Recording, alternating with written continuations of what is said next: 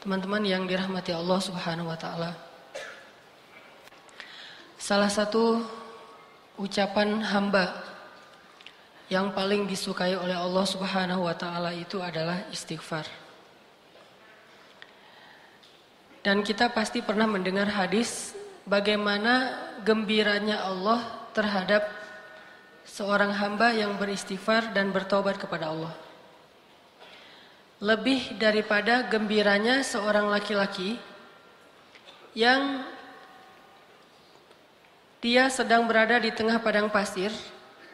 Lalu setelah lelah berjalan dengan mengendarai onta, tiba-tiba dia istirahat dan tidur.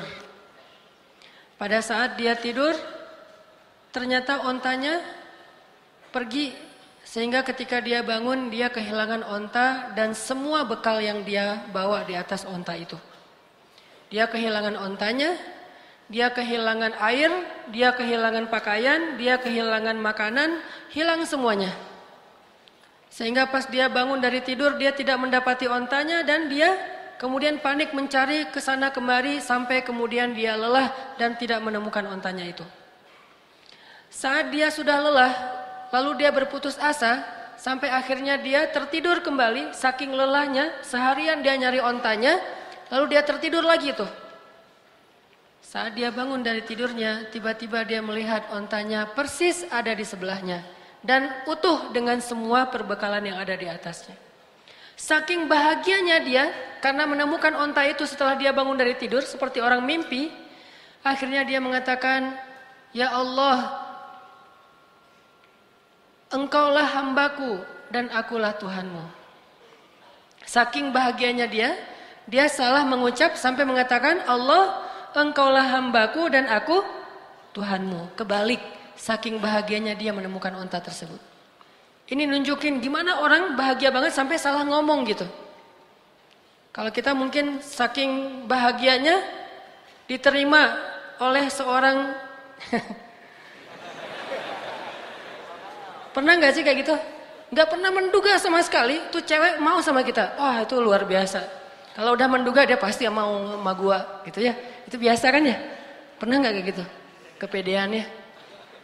Ada cewek kalau itu sih kayaknya mau banget tuh sama gua tuh pasti. Eh Neng, eh Kang gitu. Langsung dia ber, berbunga-bunga.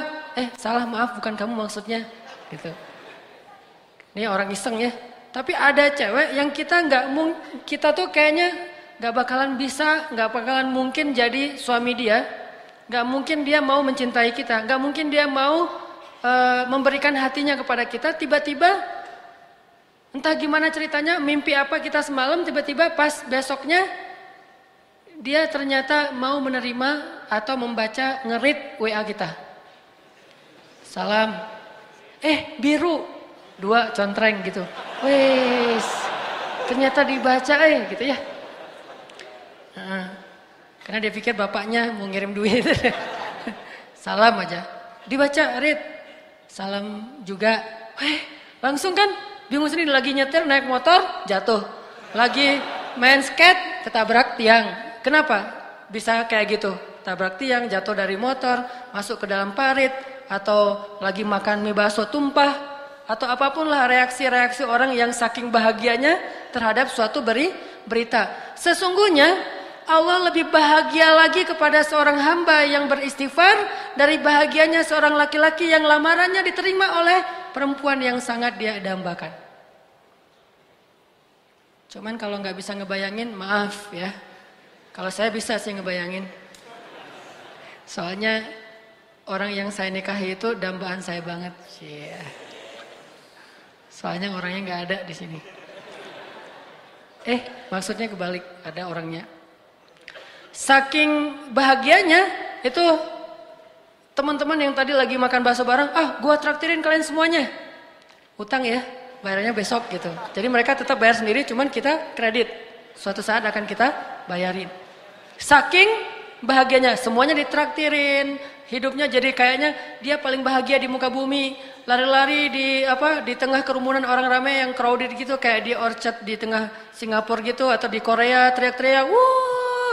Orang pada heran kenapa? Ternyata yes yes gitu ya kayak apa filmnya Will Smith yang apa tentang kebahagiaan teh yang dia baru diterima kerjaan di sebuah perusahaan asuransi saking dia bahagianya tuh dia teriak-teriak di trotoar di jalan-jalan. Kenapa? Saking bahagianya apa pun bentuk kesenangan dan kebahagiaan yang diekspresikan oleh siapa pun di muka bumi sesungguhnya Allah lebih bahagia dan lebih senang lagi terhadap hambanya yang beristighfar coba kurang baik apa Allah sama kita apa untungnya Allah bagi Allah kalau kita istighfar nggak ada untungnya sama sekali kalau kita diterima cinta kita itu untungnya gede banget kan?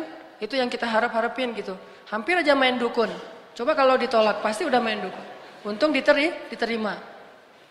Allah lebih senang lagi daripada. Jadi kalau teman-teman ngebayangin ada seseorang yang lagi happy banget, lagi excited banget terhadap sesuatu, Allah lebih excited lagi terhadap hambanya yang beristighfar.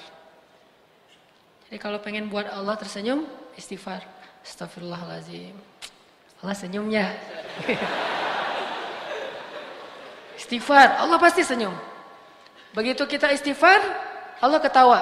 Dan itu memang kayak gitu hadisnya. Ketika Nabi membaca doa safar, kemudian Nabi di akhir mengucapkan kalimat istighfar, lalu Nabi menutup dengan kalimat fama yang dzunuba illa anta. Siapa yang akan mengampuni dosa selain Engkau ya Allah? Lalu Nabi tertawa. Ali bin Abi Thalib bertanya, "Ya Rasulullah, ma yudhikuk?" Kenapa engkau tertawa ya Rasulullah? Aku tertawa karena aku karena Allah tertawa, karena Allah tertawa. Kenapa Allah tertawa? Allah senang kepada orang-orang yang beristighfar. Nabi aja bilang Allah tuh tertawa loh kalau kita istighfar. Jadi bukan Allah tuh nggak pendendam kayak kita. Allah itu membalas sesuai dengan amal. Kalau kita nggak istighfar baru dibalas. Tapi begitu kita istighfar, Allah lupain semua dosa kita. Seolah-olah kita nggak pernah ngecewain Allah sama sekali. Allah Hilangkan semua catatan kita. Kita datang pada Allah, Rabbi astaghfiruka wa atubu ilaik. Hambaku langsung dipeluk sama Allah seolah-olah. Enggak ada, lu kan kemarin gitu. Enak aja lo istighfar sama gue. Enggak ada Allah kayak gitu-gituan mah. Itu mah kita, ada teman kita salah datang ke kita kan, apalagi salahnya nikung kan ya. Wah, wow, itu mah.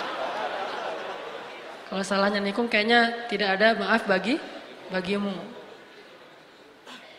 Apalagi salahnya pakai kartu undangan. Eh kita ketemuan yuk. Di mana? Di kafe. Ada sesuatu yang aku pengen nyampein ke kamu gitu. Oh ya ya datang. Uh, aku pengen nyampein berita bahagia. Apa tuh? Aku pengen nikah. Dengan siapa? Dengan si Neng Saroh misalnya. Neng Saroh, Neng Saroh yang mana? Neng Saroh yang kita sering ngobrol sama dia Akhirnya apa yang terjadi? Gara-gara kita tahu dia mau nikah dengan orang yang sangat kita idam-idamkan, alasan dia apa? Lah kamu kan juga belum jadian sama dia, jadi kan masih terbuka, siapa aja boleh masuk dong. Ini orang-orang yang paling ke kejam, tidak punya hati. Gak punya hati banget tuh. Jadi teman makan teh teman. Coba kita pernah nggak mengkhianati Allah Subhanahu Wa Taala? Allah yang ngasih nikmat, eh syukurnya ke makhluk. Allah yang ngasih kebaikan untuk kita, ngasih jalan keluar, nolongin kita dalam masalah, giliran yang manggil Allah kita nggak datang, giliran yang manggil makhluk kita dah datang. Giliran untuk Allah kita bilang ngantuk, giliran untuk makhluk nggak pernah nggak tidur semalaman pun kita siaga. Kenapa bisa gitu? Kadang kita syirik kepada Allah itu bukan dengan menyembah, tetapi syirik kepada Allah itu dengan cinta. Kita menyekutukan cinta kita kepada Allah. Tapi gimana pun kita menyakiti perasaan Allah, begitu kita datang, ya Allah, maaf ya yang kemarin, nggak apa-apa, udah udah nggak usah ingatin lagi, udah biarin aja. Mau apa mau apa, minta minta minta. Allah tuh kayak gitu. Cuma bilang maaf ya yang kemarin, astaghfiruka wa atubu.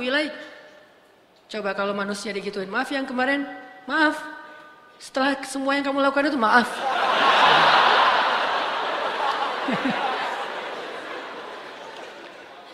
Ini bakat acting yang belum tersalurkan. Jadi Allah tuh seneng banget kepada hamba yang beristighfar. Jadi kalian kalau teman-teman kita semuanya kalau istighfar sama Allah tuh yang pede. As, ah, Allah mau nggak ya? Gak enak eh. Eh kamu aja deh yang istighfarin gua, buat gua. Ya Allah istighfar buat dia. Gitu. Kan nggak nggak perlu gitu kan? Ini karena kita nggak nggak pede. Saya nggak enak maju sama Allah. Kamu aja yang soft pertama, saya mah paling belakang. Kenapa? Soalnya saya banyak dosa. Gak mau ntar Allah ngelihat ke saya, ntar di mana saya mau jawab apa? Gak perlu. Karena kalau kita datang kepada Allah, pede aja karena Allah Maha Ghaffar, Ghafur. Dua lagi tuh.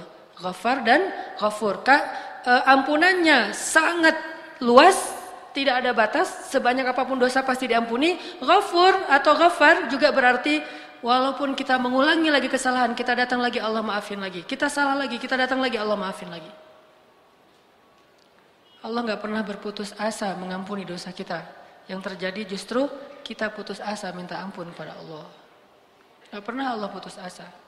Kan saya sering bacain ayat Qul ya ibadiyalladzina asrafu ala anfusihim La taqnatu min rahmatillah La taqnatu min rahmatillah. Allah tuh sayang banget sama kalian teman-teman Sayang banget sama kita semuanya. Sayang. Apa bukti sayangnya? Udah banyak dosa masih dipanggil Kul ya ibadiyah. Katakan kepada hambaku. Masih dianggap hamba tuh. Dan dalam Al-Quran istilah hamba itu istilah pengagungan. Jadi ketika seorang manusia disebut hamba Allah berarti dia diistimewakan. Udah banyak dosa Allah masih bilang ya ibadi. La taknatu min rahmatillah. Jangan putus asa dari rahmat Allah. Minta ampun kepada Allah. Ada dosa apa pun, minta ampun kepada Allah. Allah pasti akan mengampuni. Begitu kita minta ampun, belum selesai kalimat istighfar kita. Kalau benar-benar dari hati baru astagfirullah, udah Allah ampuni semua dosa-dosa kita.